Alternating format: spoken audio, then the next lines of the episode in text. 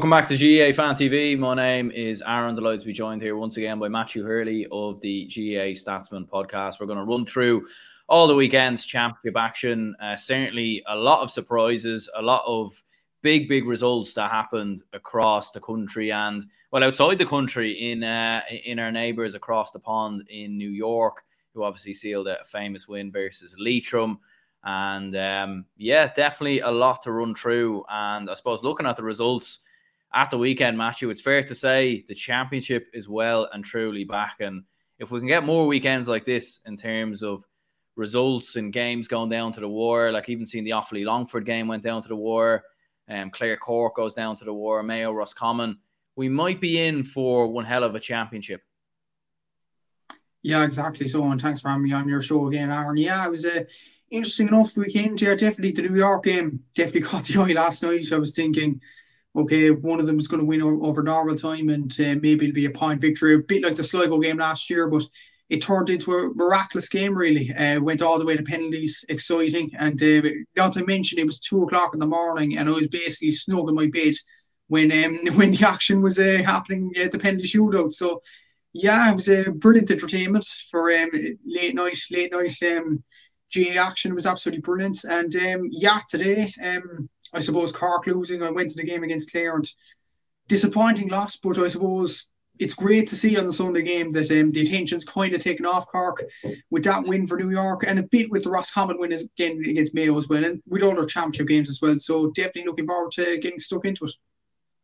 Absolutely, absolutely, yeah. Like, and I suppose, like they say, the provincial championships doesn't mean that much anymore, and like there's definitely still flaws there with the group stages and everything else, in my opinion. But like when you see some of those results, like when you see the scenes at full time after the penalty shootout in in Gaelic Park when New York beat Leitrim, and even the Roscommon fans as well, like Davy Burke going absolutely mental on the sidelines. I didn't see any scenes from the Clare Cork game, but I'm sure Colm Collins was was absolutely you know jumping with delight when he got that win as well. So look, it's fair to say that the provincial championships they still mean a whole lot, despite what some people say.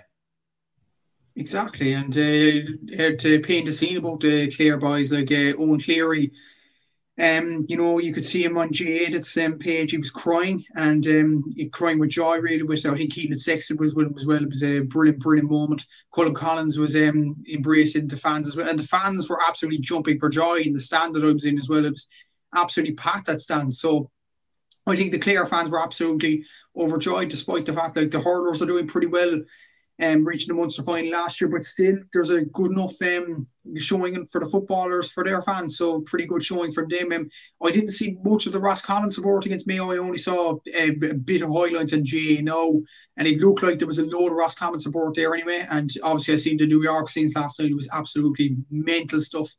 Uh, there in Gaelic Park. So yeah, the provincials they definitely beat something. And to be honest, when you look at all the games in overall sense, I think only Sligo to win over London and probably Armagh's win over Antrim uh, towards the end anyway were probably um, comprehensive. The rest were in the balance right until the very last minute, and it's great to see really. But I suppose the proof would be the pudding for the provincial championships once we have Kerry, Dublin, um, Galway possibly in a Connacht final coming to the mm. fore in the next few weeks. Absolutely, absolutely, and I suppose as you said there We'll start with the game, obviously, in Castlebar. Mayo 10 points, Roscommon 2 8. Roscommon turning over Mayo in their own backyard in Castlebar. Um, a result that not many people seeing coming. I know the fact that, you know, these two were not far away from each other in terms of the league, um, in terms of how both sides finished in the league. But for Roscommon to go away to Mayo, beat them in their own backyard, do it in the way that they did it, especially after all the hype that's been around Mayo in the last couple of weeks what a win and and what a day to be a Roscommon fan. It is definitely, and uh, I, I, suppose when you look at the scores uh, from the outset, Roscommon only had four different scores, and you were thinking, how are they going to win this game? And Mayo definitely had to spread the scores across the field, but the two goals really changed it. Um, the penalty probably was a foot block at the end of, end of the day, and uh, well taken by Enda Smith at the end. And then Donny Smith's goal, a bit of a scramble, but it was in, the back of the net, and uh, Roscommon took them two goals at the half point time break. Then Mayo start to make a comeback. You think, okay, Mayo, they're starting to do it. But then Dermot Murtagh, Conor Cox, they start to stand up for Roscommon. And it was the difference at the end. Pretty good um, showing from them. And Roscommon are a team that you won't be taking lightly this year. Like they lost to Clare under tough circumstances last year in Croke Park, but again, we've seen we've seen Clare the last few years and especially today how good they are. So maybe we were a bit too hard on Roscommon last season, and maybe they can seriously make a push for an All Ireland semi final. But for Mayo, bit of a wake up to reality in all honesty, Aaron. Like um, we said last week, this Mayo team is absolutely flawless. Which like there's still some good um elements about the Mayo team in fairness to them.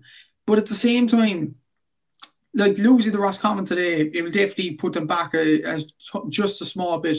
But I suppose they'll go into the All Ireland group now, pot three, which is still going to be tough. But let's say they're in a scenario where the pot one side that comes out will be Tyrone, and Mayo absolutely tied with them in the league. I don't think Mayo will um, necessarily panic then. So it's not it's not um, a situation where you just press the panic button for Mayo just yet. But it is big cause for, for concern, and Kevin McStay will definitely go back into the training ground. Maybe it's a blessing in disguise as well for Mayo, because let's not forget in the league, it was week on, week off, week on, week off, and it was relentless.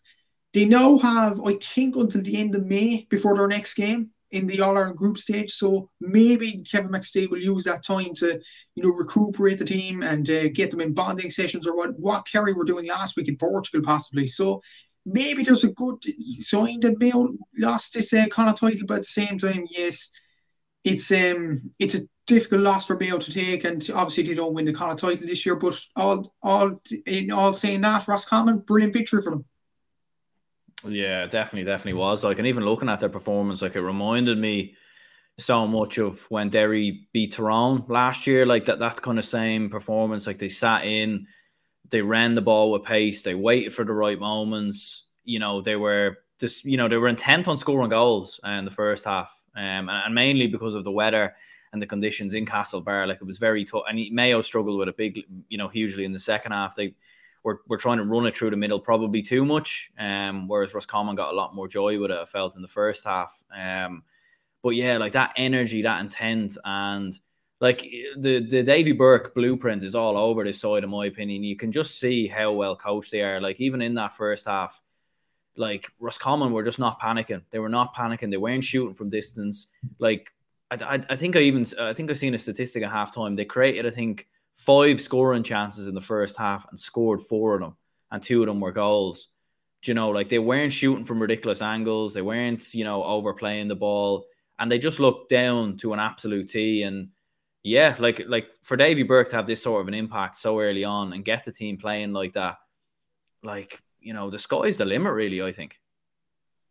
And even watching the highlights of the background here, like it looked it looked like a terrible day weather-wise as well, like the wet conditions. Yeah. So you know, that makes that statistic even more incredible, really, because usually when a team is, um, you know, shooting for ridiculous angles or even for respectable angles in them sort of conditions, they usually go wide. So for Roscommon to hit four four points out, or four scores, should I say, out of a possible five attempts, that's an incredible statistic in fairness to Roscommon, and it probably just shows like Davy Burke has the team more settled now he has them more calm.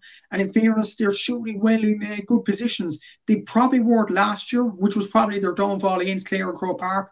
But this season, it's a totally changed Roscommon team. And I think they're going to go places this year. Will they beat Galway in that um, semi final in Connacht? I'm not entirely sure. It's going to be a difficult, difficult ask. But same time, like this will give them a load of confidence even to go into the All Ireland group in with their tails up. In fairness to them, and even look at um, look at the highlights here, like um, even when Mayo were attacking them relentlessly in the second half, Ross Roscommon didn't panic then either. They still got yeah. the ball. He got into the right positions in the second half. Conor Cox kicked a lovely score at the end of the game as well. And Roscommon won it in the end. And fair play to them. And they utterly deserved this game. A lot of people doubted Roscommon, including myself, yourself, I, I'd imagine, Aaron as well. And they proved the doubters wrong in fairness to them. And Davy Burke's troops are going to rally on this summer. Absolutely, like and and when you look at it, like uh, like a lot of us obviously backed. I think I I backed Mayo to win the All Ireland before this weekend. You backed them to to to, to win it as well. I'm pretty sure. Was definitely a lot of hype in the media, a lot of people sort of talking them up, and, and rightly so. Like they won the league. You know, I know some people are, are getting annoyed that Mayo are being hyped up, but like I think I think you know it's it's deservedly so. Like based off what they've done in the league and the squad that they have, they were all on a finalists a couple of years ago. So they so they are a serious team. Um, but from a Roscommon point of view, for them to go to Castlebar, beat them in their own backyard, like I'm not saying Roscommon now are going to win the All Ireland or anything like that, but where does that put them in that conversation? I know it's a little bit different because Roscommon's record in Croke Park isn't great, but when you look at it, like you look at them and think they might win the All Ireland. I'm not saying that, but they have to be in the conversation now, surely when you look at them league rankings I posted on my Instagram a few weeks ago, check it out if you haven't already, um, by the way. But if you look at that, Roscommon are actually third that. They're behind Galway and Mayo. Like they're still a big enough team when you look at it. And when you look at their players all over the field as well, you have Bill O'Carroll, or Ben O'Carroll, should I say, excellent forward. Conor Cox, who didn't contribute much in the league, but still pops up with brilliant scores. Hint shown on uh, Sunday, brilliant score from him. Like there was a there was a plethora of uh, good performances from Roscommon and fairness, and Brian Stack at centre backs, an excellent player, probably one of the best centre backs in the country at this particular moment. And let's not forget, Ultan Harney was um, Ultan Harney left the panel for Roscommon. I think it was the end of last year, and he was their star man. And you were thinking Roscommon are going to go backwards without this guy, but it seems like Roscommon are actually getting better without Ultan Harney. And Ultan Harney is an unbelievable player. Make no mistake about that. Dermot Murtagh, Kieran Murtagh, Enda Smith, Donny Smith. There's a camaraderie with Roscommon as well. Not just the quality, but they're all together in this as well. And I think Roscommon would definitely have a very good summer. Beating Galway, I think the game, I'll have to look at this again now, Aaron, but I think the game is in Salthill. If it is, that's going to be a difficult game for Roscommon. So, mm. like, it's like you know, it would be difficult, but then again, like nobody fancied them going to Castlebar and winning today. They did. So, you know, Roscommon will definitely fancy their chances. And the, there, there's a load of there's a load of examples in the where where records are just are just gone within an instant. Like I, I was listening to Shane Dowling on the Late Late Show. I know this is completely different hurling and stuff like that, but Limerick were team perennial bottlers from 19. They hadn't won All Ireland since 1973. Then they win the All Ireland in 2018. Why can't Roscommon break their Croke Park Hoodoo this year? You know, so I think Roscommon are definitely in the right place to do it. They have the right players, they have the right manager, they have the right team unity, and I think they'll definitely go places this year. A lot of people are ranking Roscommon very high because of their players last year and not thinking about the other elements. But all the elements are glued together now, this Roscommon team, and I think they'll definitely have a very good year. And on Mayo, I don't think it's a reason to panic for Mayo because of how good Roscommon have been today.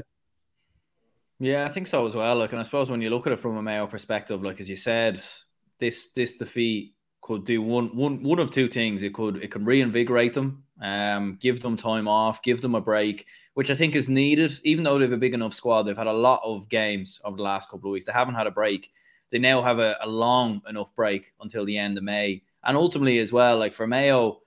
At the end of the day, the, the Connacht Championship is great and all, but the big one for them is the All Ireland. Like that, that's that's the one that they want. Um, and and obviously beating Roscommon, beating Galway, would have been great preparation for those group stages, and it would have given them the best possible chance of getting out of the group going in as a as a pot one team. Um, but at the same time, it also has the potential to to derail their season a little bit because things have been. This is the first defeat for for Kevin McStay as manager. Um, second.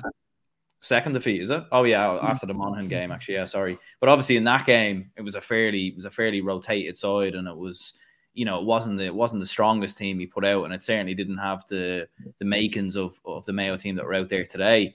So when you look at it, like it could have the potential to derail their season and, and disrupt them a little bit. So what way do you think it, it could go from from here? I think it could be a blessing in disguise for them. Like it's going to be a long break for them. Like you, as I said earlier on the chat here, Kerry went on team bonding holiday last week. I think it was in Portugal. Like Mayo yeah. could do the exact same and it will definitely invigorate them. Like they've been up until today, Mayo were the most flawless team in the country, in my opinion. You look at Dermot O'Connor, Matthew Ruane in midfield, Cillian O'Connor. Cillian O'Connor still got a point today, let's not forget off the bench. You still have Tommy Conway starting. You still have Ryan O'Donoghue, A Norm still on the bench, um, still trying to get into the team. Aidan O'Shea, I think, still scored today. He did, yes. Yeah. So, you know, so very good performances from all over the field, even though he lost today. So, like, I, I honestly think it's just the fact that Roscommon just were more hungry. they were more hungry for a Connacht title. Mayo, as you rightly said, they're going for the All Ireland, and good luck to them. And I think they definitely still have a chance. Today is not going to define their season. Like a lot of people would be pointing at us saying, "Well, what about Tyrone last year? There was a bit of a difference. Tyrone got hockey by Derry last year, embarrassed. Today, Roscommon were just a better team, and Mayo actually put it up to them in the second half, and they, they could have easily won it on another day. But Roscommon just were driven to get the victory, and that was the difference between the two sides today. But Mayo, I definitely give them hope. You look at the players, look at their form in the league, and that would suggest they're going places. And the break will do them a whole load of good, I think. And I think they'll do uh, pretty good things in the next few weeks. But they have three games now to fix their season, and I think Mayo and Kevin McStay will definitely be on course to do that. And, and I think if they get drawn, best case scenario, probably with an Ulster champion. Let's just say it's Tyrone, Derry, possibly. I think Mayo could definitely fancy their chances of topping that group. And then that's another break then towards an All Ireland quarter final. So the jigsaw puzzle can, for an All Ireland title, can fit good together for Mayo. And maybe this defeat could be a blessing in disguise for them.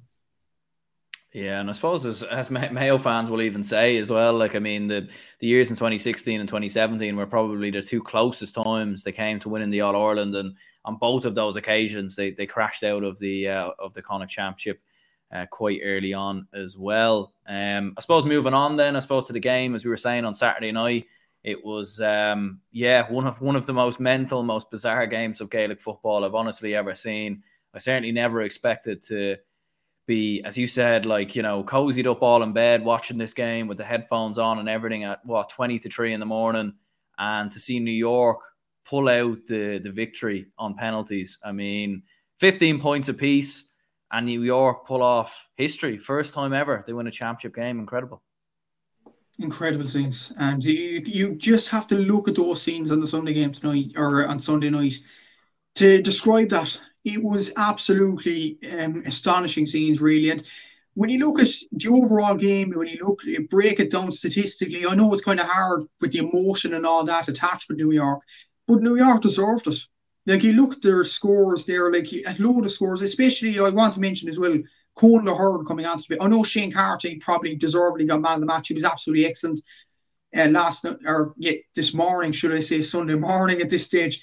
But uh, Conor Laherne came on four place balls. He kicked 100% of them. That was superb. He came on at half time for Mikey Brosnan, who himself scored a brilliant point in uh, the first half. And Mikey Brosnan as well, American, and bred, and kicks that winning penalty. Like you couldn't have scripted it really hard. It's absolutely incredible story there. Adrian Varley didn't have probably his best game as you were saying on your match reaction earlier on today, but at the same time he still picked up two points in fairness to him. Like Daniel O'Sullivan was almost like a jack in the box on of corner forward. He was excellent all over the field. Brilliant, brilliant player. Mikey Cunningham in goal, Mikey Brosnan, Jack Riley off the bench, Mark Ellis, a guy from Cork. I thought they were absolutely brilliant New York, and definitely deserved their victory. And um, a lot of people are ranting and raving maybe about um, how bad Leitrim did and uh, their scoring statistics. Like Maurice Brosnan uh, pointed that out from my stats last night. I think it was 28% shooting accuracy from play, which isn't good enough really to win a game. But let's make no mistake about it. This morning was all about New York. Outstanding performance and fair play to them for winning the game. And yeah, it's an incredible, um, incredible moment. And let, who would have said, Aaron, that we would have been experiencing G history at about three o'clock in the morning? It's incredible, and um, it's an incredible moment that we cherish. And we are living in history at the moment, and a brilliant, brilliant victory for New York. And congratulations to every single one of the panel there. Yeah, like it was, it was just mad, wasn't it? Watching and watching it all unfold, and like the thing was, like obviously Leitrim were, were going in as as favourites, as, as it as it always usually is. But when you actually seen the New York side and you seen the players that were lining out, and I didn't know Shane Carthy was going to be playing, but when I seen him out on the pitch, I was thinking this New York side, like this is probably the best team that New York have ever had off the top of my head from from thinking back through the years. I mean, You've got an All Ireland winner in there in Shane Carthy, who was unlucky probably and, and for different reasons couldn't make the breakthrough with Dublin. And obviously, he's openly spoke about that in the past. You've you've got Bill Maher, who's been a part of some brilliant Tipperary sides and probably part of of Tipperary's history um, in, in more ways than one. You've got Johnny Glynn, former Galway hurler, Mark Ellis, uh, former Cork hurler. You've got like so many intercounty players and stars like all across the field. Adrian Varley as well. Now, fair enough, a lot of these players are probably like you know coming towards the end of their playing days. You would say, you know, some of them anyway, not all of them, but like, and here they are playing for New York, and it was just one of those things you looked at and thought, could New York get it to click? Could they get it to to happen on the day? Could they get that little bit of luck? And and they did, they did, and you know, they they capitalized on on Leitrim's misfortunes, and and what a day it was for every New York fan in that stadium. Yeah, incredible, incredible scenes, and uh, fellow word noting as well, uh, two Galway men especially. Johnny Glynn in midfield, absolutely excellent field, fielding. You didn't think he'd have this in his locker, being such a great hurler. Like I remember him scoring a brilliant goal against Cork in Semple Stadium, Thurles 2015 but you didn't know he had that in his locker as a footballer. It was incredible to watch, really. And Owen Kern, I think he did an excellent job on. Um, I think he was on Tom Pryor last. Yeah, I think he was on Tom Pryor last um this, mor- this morning, and he was absolutely superb. And yeah, it, they played as a team. In fairness to New York, and you wouldn't have expected that considering they didn't play competitive games against like a Leitrim or Sligo or Mayo or whatever um, ever really in the, in the last few months. Like maybe the Offaly game kind of stood to them as well in the Tailteann Cup last season. The fact they went over to Ireland, experienced playing in the Tailteann Cup that time, and uh, got to play Offaly in that game. And um, yeah, in fairness to New York, they pulled off the result. And credit to Johnny McGeeney who set out a plan, and he he definitely uh, got it over the line. And what you see with underdogs usually is they usually park the bus and play conservative football. New York went for it. They went from it from the very off, and it worked for them. In all fairness, to them, they played excellent style of football, and they deserved it. Absolutely deserved it. In fairness to them, and yeah, on Leitrim a small bit because um, even Sweeney came on and got three points. Like in fairness to him, he was the one guy that you were thinking, okay, he's he's taking the mantle to New York here, and New York could be in a bit of trouble here. But and Keith Beirne, as Mayor's got nine points as well. Mark Plunkett two points. Now, they played well in trying to get Leitrim up and running. And as well as that, that Shane Carthy point in the last minute of normal time, what a score. What a score to get its extra time. It was an incredible score. You could see how he won them two All Irelands as a Dublin there. You know, he has that in his locker to get get the scores at the crucial moments. Brilliant, brilliant play from him and uh, brilliant, brilliant ending to brilliant fairy tale. Yeah, like ice, ice in the veins, like to, to pop that one over, especially with with it being on the line. It was the last kick of the ball. If he had missed that, the ref would have blew it up, and, and Leitrim would have would have came away uh, with the victory. Um, so you know, a special special point there, and I suppose like obviously we've seen Sligo win earlier today as well. We'll get onto that a little bit later, but I mean, seeing New York now going to Sligo, I think it's going to be in Markievicz Park. Correct me if I'm wrong. We'll we'll see what's going on there, but like looking at it for, for New York. I mean, they nearly beat Sligo last year. Uh, that was in Gaelic Park, in fairness. Um, like you look at it now, them going to Markievicz Park, like it's going to be a huge ask, like making the trip over to to Ireland.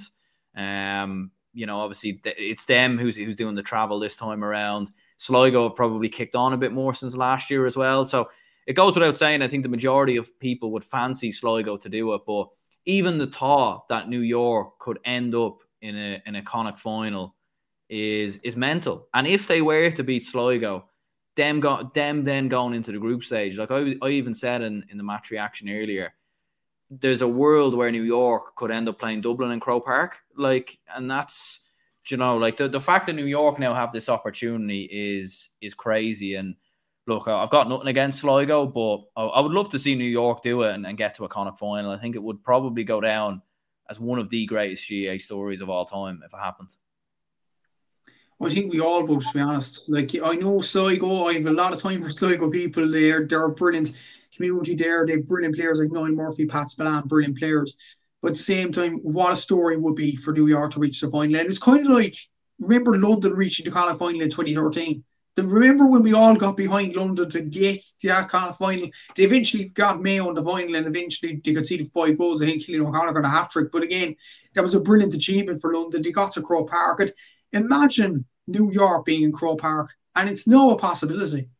You know, it's it's an incre- it's incredible story. It really is. And uh, fair play to the New York players as you said rightly there, he's going to be a big ask if they are in Markievicz Park. I've seen, seen Gavin Cawley's tweet um, earlier on today, and he said it's a definite that Sligo are playing New York in Markievicz Park, and he's a Sligo journalist, well established Sligo journalist. So if he's saying that, it probably is true. So it's going to be a very, very big ask for New York. But again, like the Offaly game last year, like they had the experience of going out to Ireland last year. I know they got a bit of a hockeying off Offaly, but they still got the experience of going over there. And You would think the second time round against a team that is slightly like Offaly or slightly better than Sligo, less not um, crossed around it whatsoever. So maybe there is hope there for New York to pull off the unthinkable. I think Sligo will be too strong ultimately. We'll get Sligo in a minute, but like New York, it's definitely not among the realms of possibility. And they're in a Connacht semi final for a reason, and they could be in the Sam Maguire Cup, and that'd be an absolutely incredible achievement for everyone involved over in New York. I could see Larry McCarthy's post last night as well. He looked absolutely emotional, emotional wreck as well, and it was brilliant, brilliant scenes, brilliant scenes, and um, that may continue for uh, New York GAA. Yeah, and as you were saying there about Leitrim, like obviously I've seen a, a lot of people coming in criticizing Leitrim. Some people saying it was the worst championship performance they'd ever seen. Um, I even seen Colin Parkinson of Smaller Fish GAA, you know, really sort of putting it into Andy Moran and saying like he, you know, things aren't working out and and Leitrim have gone backwards since the days of when Terry Hyland was there. Like, what's what what's your sort of take on on that in terms of Leitrim? Like, I mean, it was like I think at the same time you have to give New York loads of credit, but like I, I don't know. Like I, I personally didn't think Leitrim played that bad. But what was your opinion?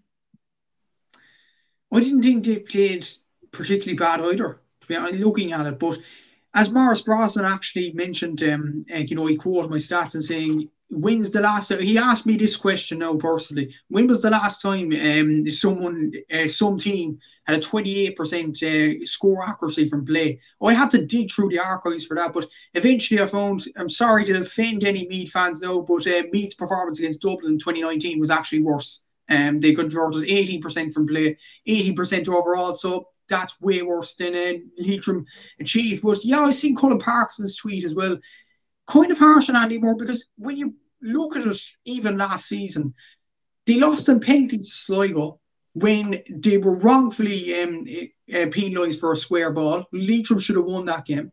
They should have maybe got more time in the league as well. And if they got more time in the league, they could have easily went up to Division Three as well. So it's kind of a situation where Andy Moran has just not got the look as Leitrim manager. In my honest opinion, I don't know what anybody else thinks of that, but I just think it's down to luck rather than um, him being a bad coach or whatever. Let's not. It is Andy Moran. It's his first job, and he definitely deserves some, um, you know, a bit of empathetic sympathy. But to be honest, like I know Colin Parkinson, he has his own podcast and stuff like that, but he's not exactly. And I think you agree with this, Aaron. I don't think he's the most empathetic guy in the GAA when you think about it. See what um the Eddie Brennan incident with Laois as well a few years ago. So you know, yeah, it's it's um, you know, trying to get likes and stuff like that. But I think Andy Moran is still doing a decent job as Leitrim manager. They still have uh, three games guaranteed in Tailteann Cup. They still have time to turn their season around. And um, generally, I just think the story was New York, and the story should be still about New York and how much of an incredible story that was. Yeah, like, and you forget, like, as well, like, like the Leitrim team has changed quite a bit since Andy Moran's came in and since the days of Terry Hyland, like I think there's been nine or ten changes in terms of the panel, like a huge turnover in terms of their starting 15. I think only maybe three or four of them are still in the team. Keith Beirne obviously being one of them. Like the likes of your Ryan O'Rourke's, your your Emlyn Mulligans, like these lads aren't in the team anymore, aren't in the squad.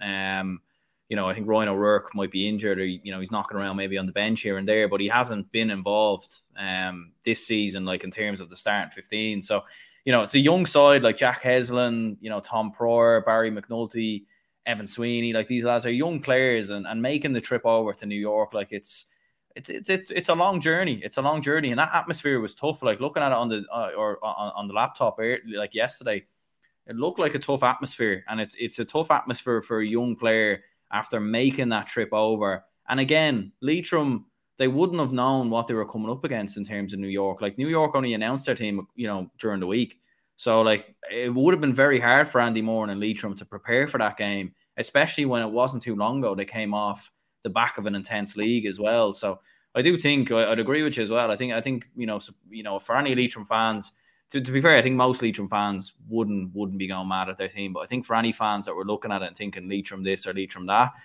you know, you need to look at it and think it's there's there's more you know there's more context than than than what actually happened in my opinion.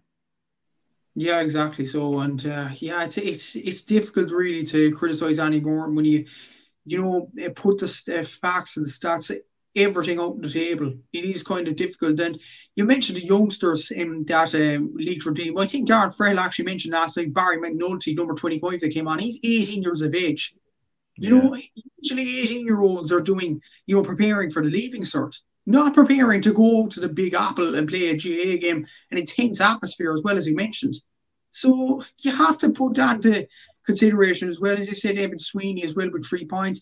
And yeah, Ryan O'Rourke was on my podcast, uh, I think a couple of years ago now at this stage, and he was saying that um, hopefully Leitrim will win a Connacht title. The dream is still there for them. He's probably, I don't know, he definitely wouldn't have left the panel because he's definitely a committed lad, Ryan. But yeah. I think there might have been just an injury problem maybe with him. I, I don't know what it is with him, but um, they still have brilliant players. Like Keith Beirne with nine points last night, Evan Sweeney three points off the bench.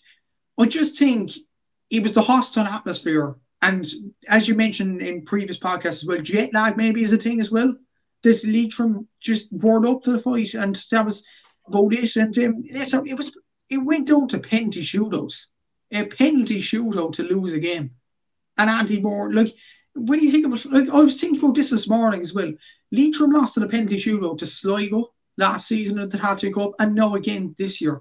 Maybe it's it's tough to lose a penalty shootout, and you can have your own opinions about penalty shootouts and stuff like that. But maybe it's a sign that Andy Moran needs to get these players to practice penalties.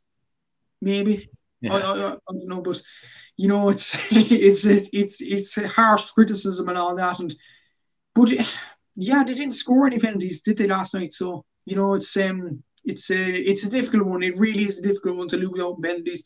Like we think it's difficult for Armagh losing up to Galway last year. Leitrim now, lost two penalty shootouts in a row. That's difficult to take, you know, and it's going to be difficult for those players. And Andy Moran, I think, deserves a bit more empathy than what he's getting at the moment. Yeah, I think so as well. I think I would agree. I would agree. Like I think it's it's you know we could have easily been talking about a man who led Leitrim to a Tailteann Cup semi final they were you know, very very close to beating um, Sligo earlier in the year and getting getting back up to Division Three. So yeah, I think when you when you look at it um, in, in the cold light of day, I think maybe you know there is uh, there is an element of them being a little bit unlucky. We'll touch on this game briefly. Probably went away. I think a lot of people expected. Uh, Sligo two twenty, London twelve points. Um, obviously, this game being played in uh, in in over in London. Um, big win for for Sligo went as we expected, um, and I suppose. I guess yeah, they'll play London and New York en route to a, a Connacht final. Kind of an unusual route from uh, from a Sligo perspective, but yeah, huge, huge yeah, result and and a, a big commanding win.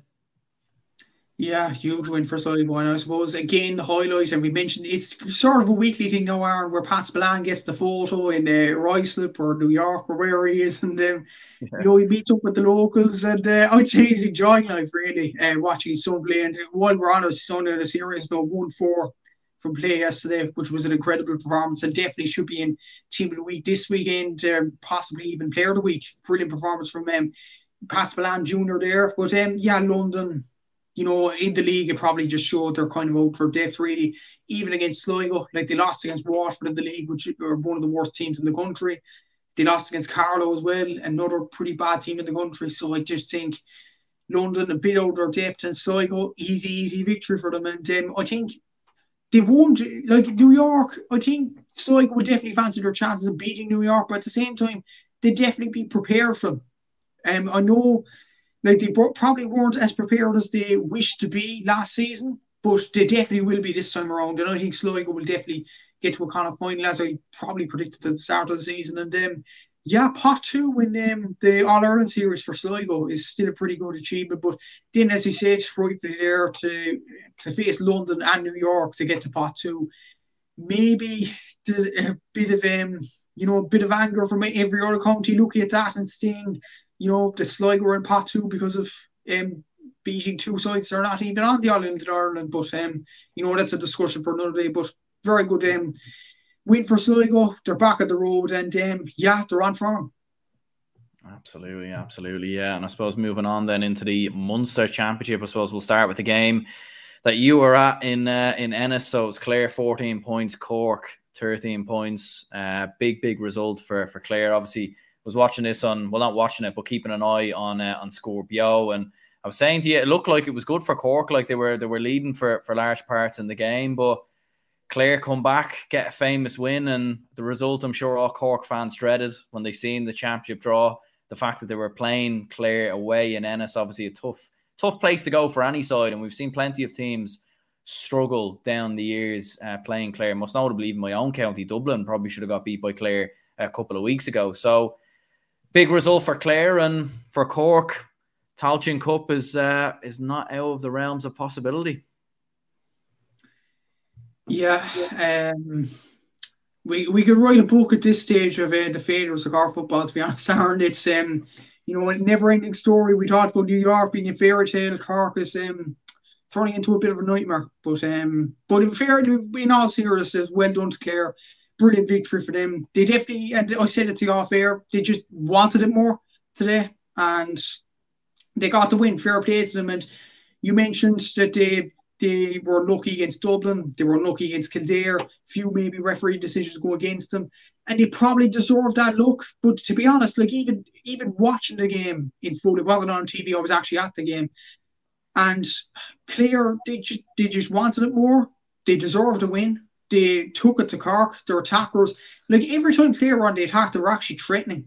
You know, threatening the goal. Keelan Sexton and if anybody was watching Sunday game, I don't know when this uh, podcast will go out now, but um, if anyone was watching the Sunday game, keep an eye on Keelan Sexton's point in the second half, where he sends a dummy and puts it over the bar. Incredible point, and one of the points of the year. Definitely one to keep an eye out on the Sunday game.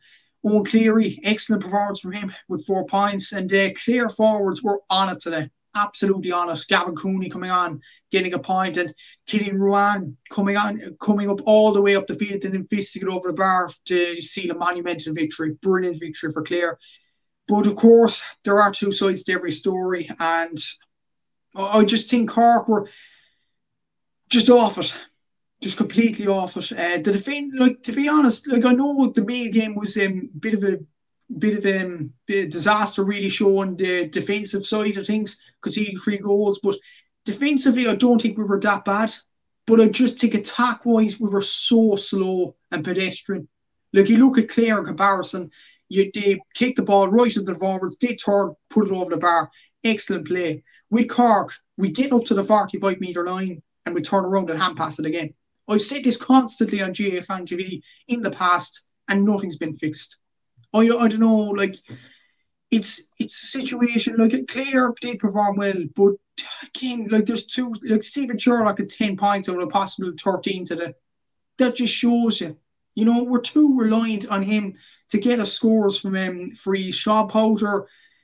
I, I, I, I don't know, Sean Powter's played well over the last few weeks. I don't know, he just looked a bit leggy, a bit tired. A lot of them just looked tired in the last few minutes. And it was a pale comparison from the Derry game in the last game where we had the energy to go at Derry and got the late goal at the end, which we deserved. But today we were just leggy and Clare were fitter than us. And you know it's it's a hard situation to be in at the end of a game where you lose this and Tailteann Cup, as you rightly said, big possibility. No, we're now counting on Louth or Westmeath to beat Meath in Leinster. And and or um, Armagh to beat either Cavan or Down in Ulster as well. So big few weeks, and we're not involved in them. So it's a tense wait. And I say before I um, move on to your yourself and uh, your comments, Aaron, but the Louth game a few weeks ago, that game, how crucial could that result be now? Because if we just won that game against Louth, and took it a bit more seriously, maybe, then I think I think we kind of took our eyes off the pedal against Louth that day. And if we just mm. put both eyes on that fixture, we wouldn't be looking over our shoulder. But because we lost that game and lost today, we're now looking over our shoulder. And we've only ourselves to blame, really, Aaron. And look, if we're in the Tailteann Cup, we can't have any complaints. Even today in the league, league performances, we can't have any complaints. Yeah, like and, and why is it do you think that Cork keep keep like keep up this inconsistency? Because I think we've seen like in specific games they they have what it takes to to perform against some of the best teams. I mean, they were very very good against Dublin, as we obviously watched um in Uí Chaoimh. We've seen them at times, you know, they, they comfortably beat Clare earlier in the league. They they you know put what six goals past Limerick in the league they fought back from from the dead against Derry, and even going back in previous seasons, like we've seen Cork beat Kerry in the championship, but then lose to Tipperary a couple of weeks later.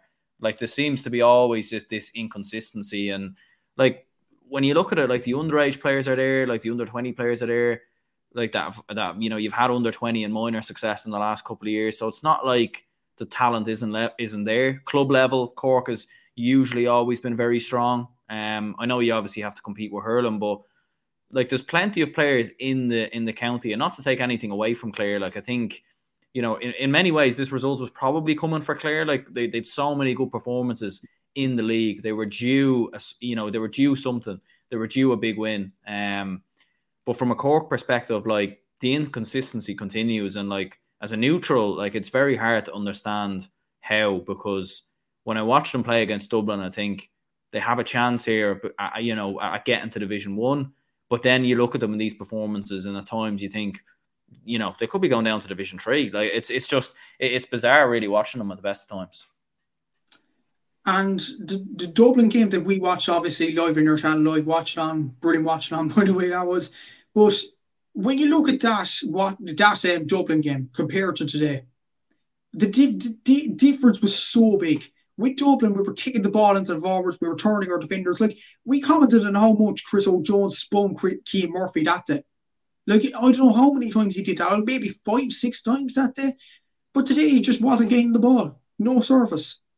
And I, I don't know, like we sometimes play a system where we just kick the ball intricately into the forwards, bang, back of the net or over the bar. And it's quick, intricate play. It's absolutely brilliant to watch. But sometimes we just it's slow and pedestrian. It was slow and pedestrian against Meath, slow and pedestrian today.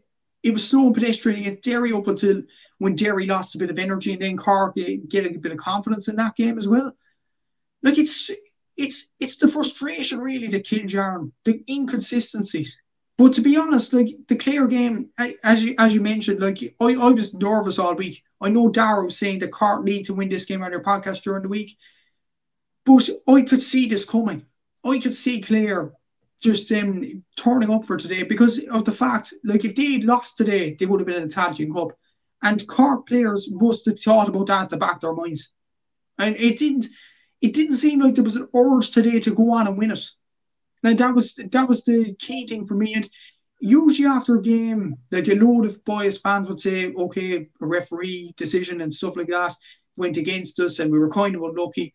But today, looking at the performances from both sides, Clare deserved it because they just wanted it more. And that was the difference today. And it's a difficult one. It really is a difficult one. And it, the amazing thing is, Aaron, if we go in, if we get lucky now and be in a Sam Maguire group, we could be in a group with, say, I don't know, we could be in with, say, I don't know, Mayo, um, Tyrone, or somebody like that in an All Ireland group, and then put up a miraculous performance. That's Cork in a nutshell. Like, you know, it's you don't know what to expect from them. I think neutrals are getting really confused about their performances, and yeah, rightly so about Cork. And yeah, it's a it's a tough one to take. It really is a tough, tough defeat to take. And um, yeah, John Cleary needs a lot of fixing over the next few weeks. And the waiting is the big thing. Is the is the most nerve wracking thing because we could be in the Sam Maguire Cup or the Tailteann Cup. At least with Mayo's loss against Roscommon, they know they're in the Sam Maguire. We have weeks to prepare for this. We Cork, it's the unknown. And we only have ourselves to blame, as I said, Ireland. Yeah, it's a it's going to be a tough few days for John Cleary and his players, definitely. Um, but while we're on Clare as well, we have to give Clare credit. Absolutely brilliant performance, brilliant performance all over the field. Pierce Liz uh, did a man marking job as Sean Powter today. Brilliant performance from uh, defenders up until the attackers. Brilliant. Jamie Malone um, at centre back playing this free role, excellent. Scored a brilliant point as well. So Clare, you have to give them credit. Excellent performance from them. But for Cork, yet again, we're asking the question, where do they go from here? Yeah, yeah. And as you said, like you can't not speak about how well Clare performed and obviously, you know, getting getting the result turning around late on. And, and it feels like Clare, like when you when you've looked at sort of the body of work that Colm Collins has done with Clare in the in the last couple of seasons, keeping them up in Division Two. Obviously, couldn't quite do that this year, but you know, making them a, a consistent team in Division Two, very close to getting up to Division One on a couple of occasions as well. I suppose the main thing has been getting to a Munster final or trying to do something big in the Munster Championship. And look, I don't think anyone expects them to to to, to be Kerry if you know you presume that's who they would play in a, in the in, in the Munster final if they get over Limerick. But you just, you just look at it and think if any side or any team deserves that moment, it's definitely clear because they've given they've given so much down the years to their supporters and you know, I, I don't think they've played in a Munster final under Colm Collins off the top of my head. I might be wrong on that. So I think now the fact that they they have an opportunity, and look, Limerick will be waiting in the wings. I'm sure. You know, Limerick will want to spoil the party, but given how Limerick have, have performed this year, it's a huge opportunity now for for the Banner County. It is, and uh, a stat that will probably draw your brain. Clare haven't reached the Munster final despite their success since 2012, and that was the, actually the last time Cork won a Munster title. So there you go. But um, and that was I don't know who was in charge of Clare that time. It was a, a manager. Then Mick O'Dwyer came in for 13, and then it was Collins in 14. But Clare have been very, very unlucky over the last few seasons because they always seem to draw Kerry in the Munster Championship, and he just yeah. got unlucky in years gone by. Last year was a big opportunity for them, I thought, and they lost to Limerick on penalties. Um, that would have seen them play Tipperary in the semi final, but this year, huge opportunity. You know, it's all well and good, like brilliant performance. Their fans wanted it today. Like their fans were nearly emotional today. And in fairness, you have to feel delighted for Clare. At the same time, yeah, I was I was um, disappointed that Cork lost it in the end but delighted for the Clare fans because, as you said rightfully, they deserved it, and fair play to them for um, doing that.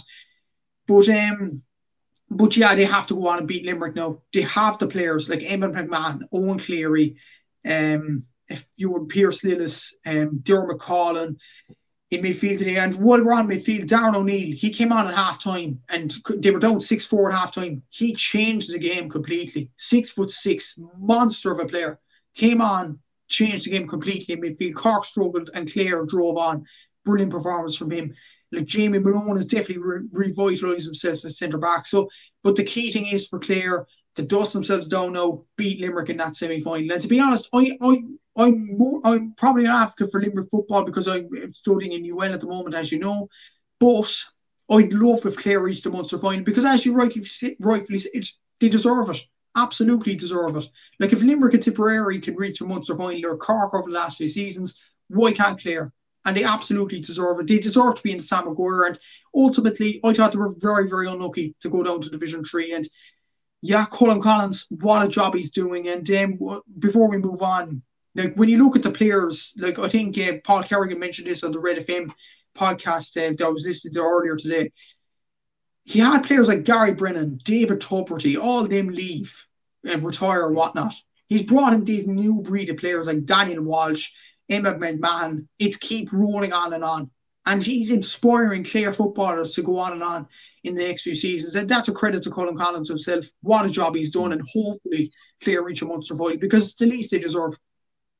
Absolutely. No, it definitely, definitely is. Like, and and yeah, like I think as a pot two team, they'd have two home games as well. Am I correct in saying that? So, like hmm. for, for Clare to go into the group stage as well and have two home games, like that's you know that that that's not easy for teams like going down to Ennis, whether it be uh, you know uh, whether it be you know a Dublin or a, or obviously it couldn't be Kerry, but you know the likes of you know an Ulster side or even you know the Connacht champions, whether it be Roscommon or Galway, it's not exactly easy or or inconceivable that um you know, like going to Ennis and going away to, to Clare in fairness. Uh, the other game in Munster was Tipperary 3 9, Waterford 1 11, Stephen O'Brien with 1 3, Stephen Quirk scored 1 1, and Sean O'Connor with two points. Dar- Dara Corcoran hit 1 4 for Waterford. But uh, yeah, like I suppose I know, like you were, I think you were saying even you fancied Waterford to, to pull off the shock here. Um, and to be fair, from looking at it on um on Scorpio, like it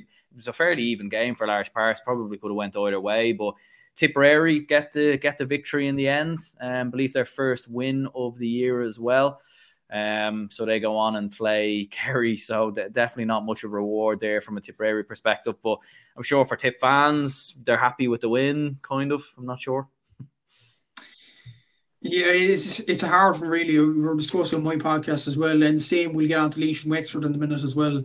Like it's kind of a meaningless game considering who they're going to play next. Uh, Kerry, I thought Waterford would win it because they'd be more up for it, and it looked that way. Like you look at the scoreline, definitely Waterford could easily pull off the surprise. But the main Achilles heel for Waterford, they only three different scores today, and ultimately an intercounty level, that's not really good enough. So um, yeah, probably deservedly so. The tip won the game. Stephen O'Brien excellent performance from him with one three. They got the three goals today and they deserve to put maybe a small bit of a more victory for Waterford before we move on. Same amount of scores as Tipperary. So I don't think Waterford fans would have um, expected that start. But um, yeah, enough of my uh, crazy predictions and stuff like that. Uh, we better move on. But uh, yeah, I, ju- I just said, you know what? I said it on the JMac podcast. I'll say it again. That Waterford win it. You know, you you live once for these predictions, and I just said, you know what? I'll try this prediction and see how it goes. But um, ultimately, it, fell, it fell flat on my face. And thankfully, Aaron, I'm not a betting man. So there you go.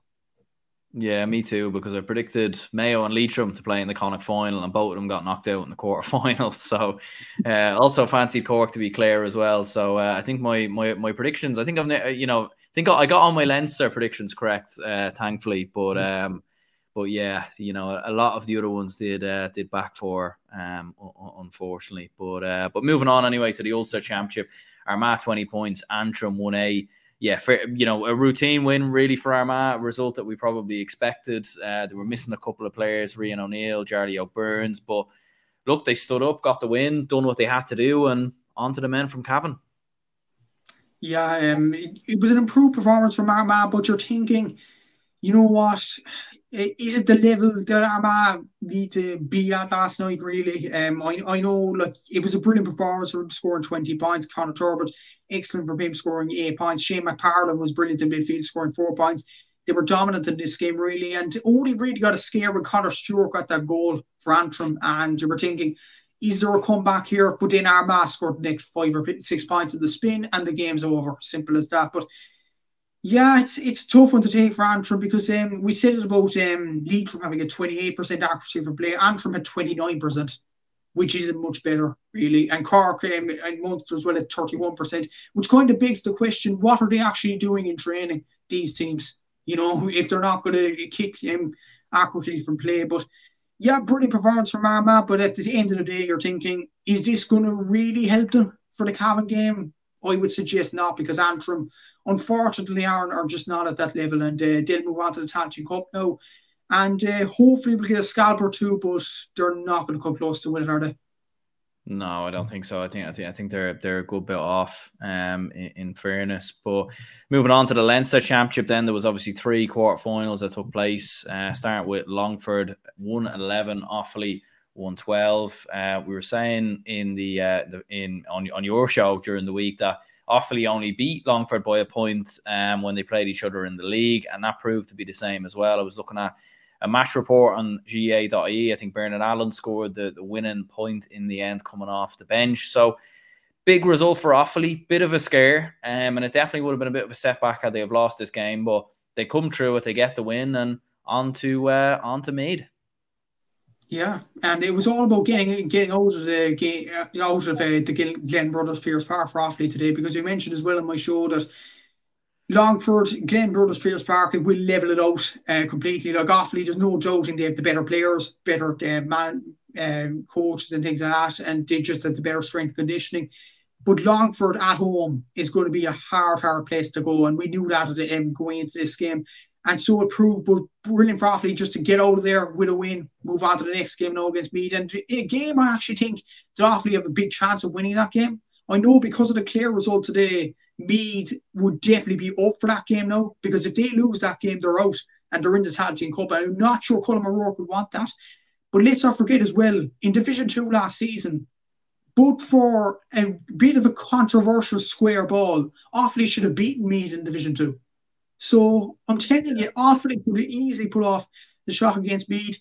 As for Longford, close but no cigar today. But a lot of people think Longford will go on a run at the Tailteann Cup in the semi-finals. I'm not sure where I read this comment or somewhere, but look at their players and look at Paddy Christie as manager. I definitely would fancy their chances maybe to get to a semi-final. And if they perform as well as they did today, there's always a chance. So Longford will go in to the Tailteann Cup with a bit more confidence under their belts, but Offaly will now roll on to Meath, and I think genuinely, Aaron, they have a big chance of beating them.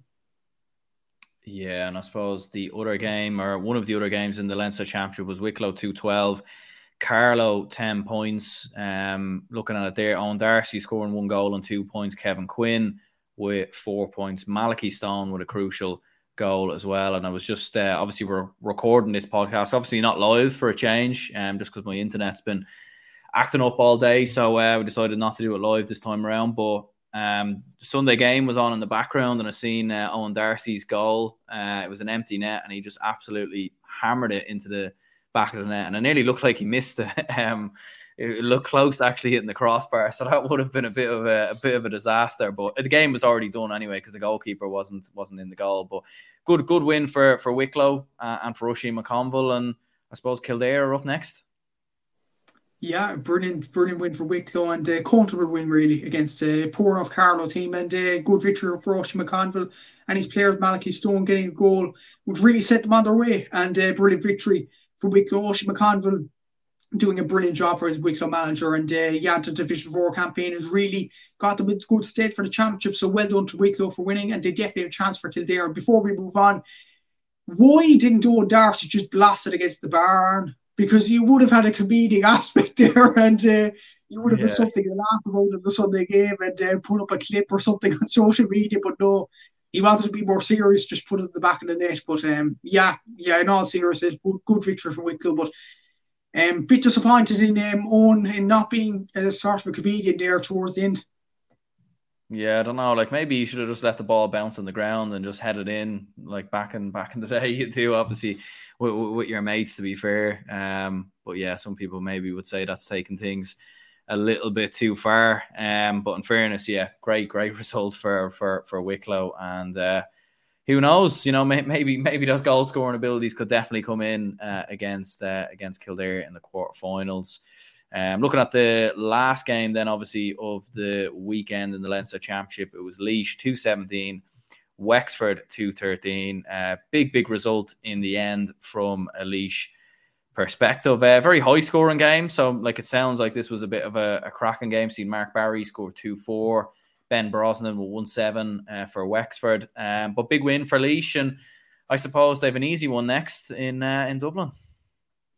Yeah, it's going to be an absolutely cinch game, and uh, Wicklow should uh, win by 10 points in that game, but uh, or Laois, should I say long night arm. But um, yeah, but uh, yeah, very very good victory for uh, Laois and fairness. Like Mark Barry scored two four, Evan O'Carroll six points, and Paul Kingston four points. They were the three players on form for Laois in the league, and it's so approved in the game today. Ben Brosnan did well for Wexford, and Wexford put up a fight. But in fairness, you're like it's the same as the Tipperary and Waterford game you're like looking at this game and looking at the result and looking at what it means. You're thinking, what does this game actually mean? It means getting a hammering off Dublin, and I'm like, okay, like is it going to is it going to actually boost confidence for Laois? Is it actually a better result for Wexford here because Wexford will be going into more confidence into the Tailteann Cup? It's an interesting opinion, but it was yeah. a bit of a meaningless game when you look at uh, the meaning around it. But uh, at the end of the day, very good victory for Laois and uh, good scores um, from the three lads up front. Yeah, like maybe the only good thing it is is that it's good for local businesses in. You know, like with the Dublin mm-hmm. fans traveling up and for home fans. Um, but yeah, it's probably like that's that's you know like a, a small positive maybe. I think in terms of actually the footballing element, like I think I think yeah, like the, the really the really can't be can't be any positives um from from a Laois perspective. But nonetheless, great great result for them, and uh, and yeah, maybe maybe I might make the trip down to uh, to Portlaoise to watch uh, to watch the Dubs and Laois in uh, in action. Yeah, yeah, and I, would say I'd say if you're going down to Port Portlaoise, look at the scarecrows. There's a good there's a good um, you know good um, good um good few scare, scarecrows over there, nice chippers as well. So uh, a nice few holiday destinations there, nice few sites as well. And Port Portlaoise is a nice stadium. It has um a car park right next to the ground, so very handy for Dublin fans to just park there, go into the ground. So pretty good um, stadium for Dublin fans to go in, but uh, ultimately as a result. As a match itself, it probably won't mean anything. But um, yeah, at least you'll get to see the scarecrow. So um, uh, good luck with that. There we go. There we go. Yeah, I was in I was in Portarlington once before. I don't think it was in Portlaoise, but uh, but yeah, definitely definitely an interesting place, and uh, I certainly you know have no plans to go back there anytime soon. But uh, but maybe going to Portlaoise would be uh, would be would, would, would be a bit of a trip. Uh, in fairness, but yeah, I suppose before we wrap things up, then what would you say was your player of the week and uh, I suppose moment of the week? Player of the week, I'm probably going to go Keelan Sexton. Four points for Clare, four points for play. Excellent point as well in the second half where he uh, sold the dummy. I'm not sure which Cork defender he sold the dummy to, but excellent point outside of the boot as well.